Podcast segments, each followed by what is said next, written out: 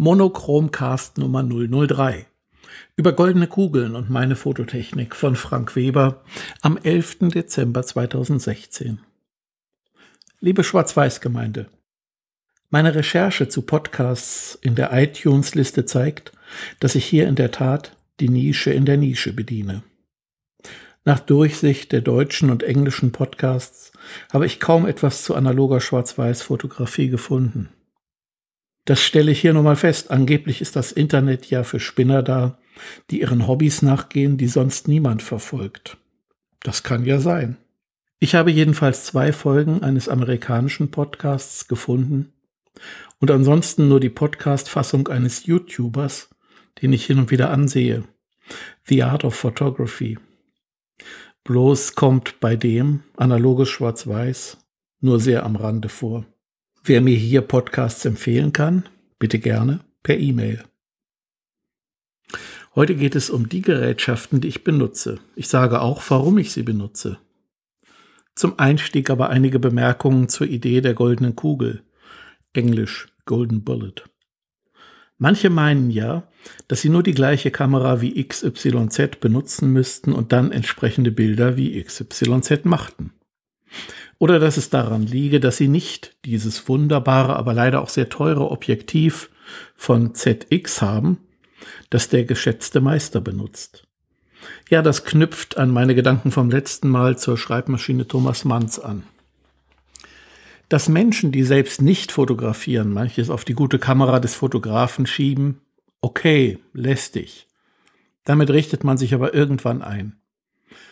Heute lobte bei einem Porträt, digital aufgenommen im Juni, jemand mein scharfes Objektiv. Ja, das Objektiv ist nicht schlecht. Es kostet neu ca. 160 Euro. Die Schärfe richtiger, die Anmutung von Schärfe, kommt aber vom Einsatz der Blitze und Reflektoren. Es ist nicht das billige Sigma-Objektiv. Klar, wenn das scharf zeichnete wie ein Fettauge auf der Suppe, aber dann nutzte ich es nicht. Die zweite Hinsicht, in der manche es auf die Technik schieben, ist eine ganz andere. Wir nutzen es als Ausrede, warum unsere Bilder manchmal nicht so überzeugend ausfallen wie die der berühmten Fotografen. Berühmtheit ist nicht mein Interesse, aber zumindest technisch überzeugende Bilder im Sinne von ohne Schlamperei. Die möchte ich schon erreichen.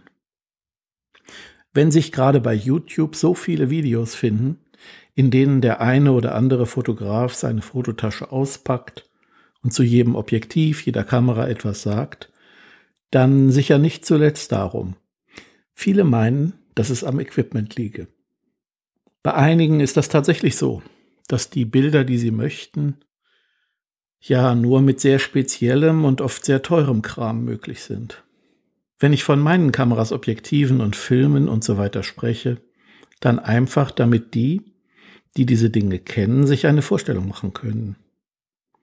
Die Marken und Bezeichnungen sind jedoch nicht wirklich wichtig. Wenn ich anderes hätte, und das habe ich, dann machte ich die gleichen Bilder mit etwas anderem, wenn mir das besser geeignet schiene für den jeweiligen Zweck. Da ich kaum schnell sich bewegende Motive fotografiere, etwa Sportler beim Sport, geht es bei mir deutlich ruhiger zu. Das spart beim Kamera- und Objektivkauf viel Geld. Ich habe bestimmte Vorlieben, etwa für Festbrennweiten. Mit Vario-Objektiven komme ich nicht so gut zurecht.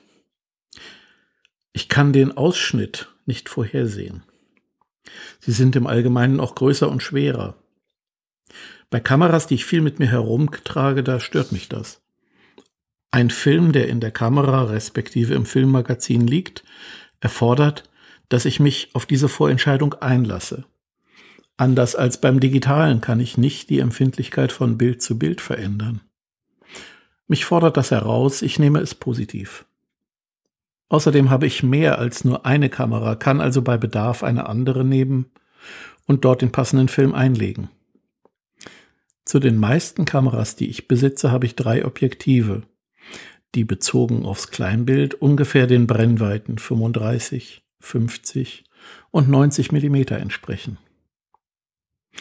In den ersten Wochen meines Fotoprojekts, das ja seit dem ersten Advent, also Ende November läuft, habe ich mit folgenden Kameras und Objektiven fotografiert. Erstens. Auf dem Friedhof war ich mit einer Leica M6 TTL mit Summicron 2050 und Tele Elmarit 2890. Das eine ist ein sehr scharf zeichnendes Normalobjektiv, aber bei den Bildern ging und geht es mir definitiv nicht um Schärfe als Selbstzweck.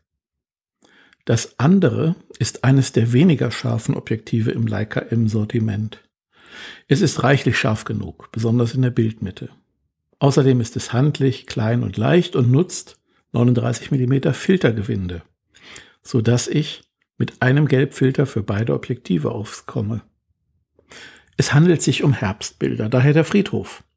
Dort habe ich mittags an einem sonnigen Tag vor allem Details fotografiert. Figürchen, die auf einem Grabstein angebracht waren, den tropfenden Wasserhahn, Details einer Trauerkapelle.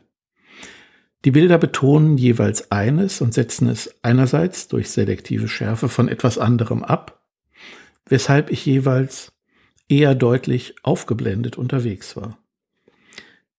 Ganz so weit ging es nicht, denn die Leica hat als kürzeste Belichtungszeit eine Tausendstel Sekunde. Und ich hatte einen Rollei RPX 400 in der Kamera, der auch bei meinem Belichtungsindex von ISO 320 oft eine Blende von 2,8 oder 3,5 erforderte, um mit der 1000 Sekunde auszukommen. Zum anderen werde ich beim Vergrößern eine entsprechende Vignette, also einen Lichtabfall zum Rand hin hinzufügen, um eben die Blickführung mehr beim Hauptmotiv festzuhalten. Den Film habe ich in Kodak D76 entwickelt, in der unverdünnten Stammlösung. Dieser Entwickler betont das Korn nicht so sehr wie Rodinal. Dafür liefert er eine gute Empfindlichkeitsausnutzung und hat weniger Kanteneffekte zu bieten. Es sei denn, man arbeitet stark verdünnt, das ist ein anderes Thema. Zweitens, außerdem habe ich Blumenbilder von drei Rosen auf einem über 200 Jahre alten Buch aufgenommen. Dazu nutzte ich den Flexbody von Hasselblad mit 150 und 100 mm Objektiven von Zeiss. Das sind beides ausgezeichnete Objektive, aber mit vollem Auszug des Balgens und ein oder zwei Zwischenringen und dann auch reichlich abgeblendet auf Blende 22 bis 45 da ist dann die Schärfe nicht mehr so hoch. Klar, alle Objektive haben ihre optimale Blende, bei der die Auflösung am höchsten ist. Doch oft genügt die Schärfentiefe, die man so erreichen kann, nicht den jeweiligen Bedürfnissen des Bildes. Hier hilft es, die Kamera zu verstellen. Ich schrieb im Blog drüber, das Stichwort lautet Scheimflug. Einfach mal in die Suchfunktion eingeben. Bei der Hasselblatt ist die Herausforderung, dass damit die Helligkeit des Sucherbildes rapid sinkt. Damit man dennoch klarkommt, gibt es so Einsteckhilfsscheiben. Einmal für 10 Grad Verschwenkung und einmal für circa 20 Grad Verschwenkung in Fresnel-Technik. Die tatsächlich helfen. Ja, das Sucherbild wird heller. Aber mit denen drin fühle ich mich hinsichtlich der Schärfe immer nicht ganz sicher. Das Titelbild dieses Podcasts zeigt den Bildaufbau. Im Filmmagazin hatte ich Kodak T-Max 100, ein sehr scharfes Material, das durch die T-förmigen Silberhalogenidkristalle mehr Oberfläche bietet, als es kugelförmige Kristalle leisten könnten. Leider muss man sehr präzise belichten, alles andere nimmt dieser Film sehr krumm. So habe ich meine beiden Studioblitze, Multiblitz 500 Wattsekunden jeweils mit einem Blitzbelichtungsmesser justiert und dann die Auszugsverlängerung und so weiter einberechnet. Entwickelt habe ich in D76 wie oben, jedoch diesmal in 1 plus 1 Verdünnung. Drittens. Die dritte Kamera, mit der ich unterwegs war, ist eine alte Nikon F4. Ich war im Tiergarten mit einem 1850 AFD Objektiv. Habe an einem herrlich sonnigen Tag auch wieder am frühen Nachmittag fotografiert. Als Motiv dienten mir weidenbestandene Gräben und dergleichen. Weil ich die Gegend gut kenne, gehe dort oft spazieren, habe ich Kodak Tri-X in der Kamera gehabt. Es gibt da zwei Herangehensweisen, die meiner Meinung nach funktionieren. Entweder muss man immer mehr sehen können. Dann hilft nur Großbild, möglichst auf feinstes Korn. Also etwa Neopan Acros 100 als 4x5 Zoll Planfilm. Oder es muss das Filmkorn klar als solches, als Gestaltungsmittel eingeplant werden. Ich war nie mit meinen Kleinbildfilmen zufrieden, wenn ich die 100 ISO-Klasse benutzte.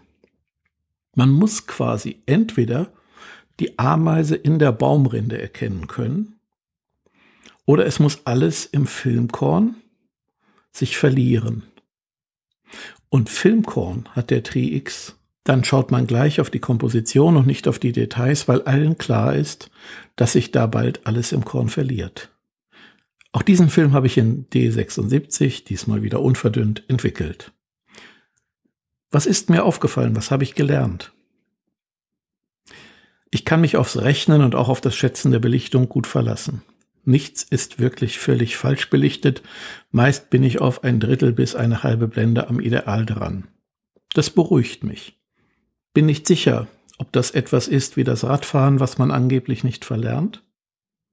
Sicher lässt sich hier mit Routine besser werden, aber die Grundlagen stimmen.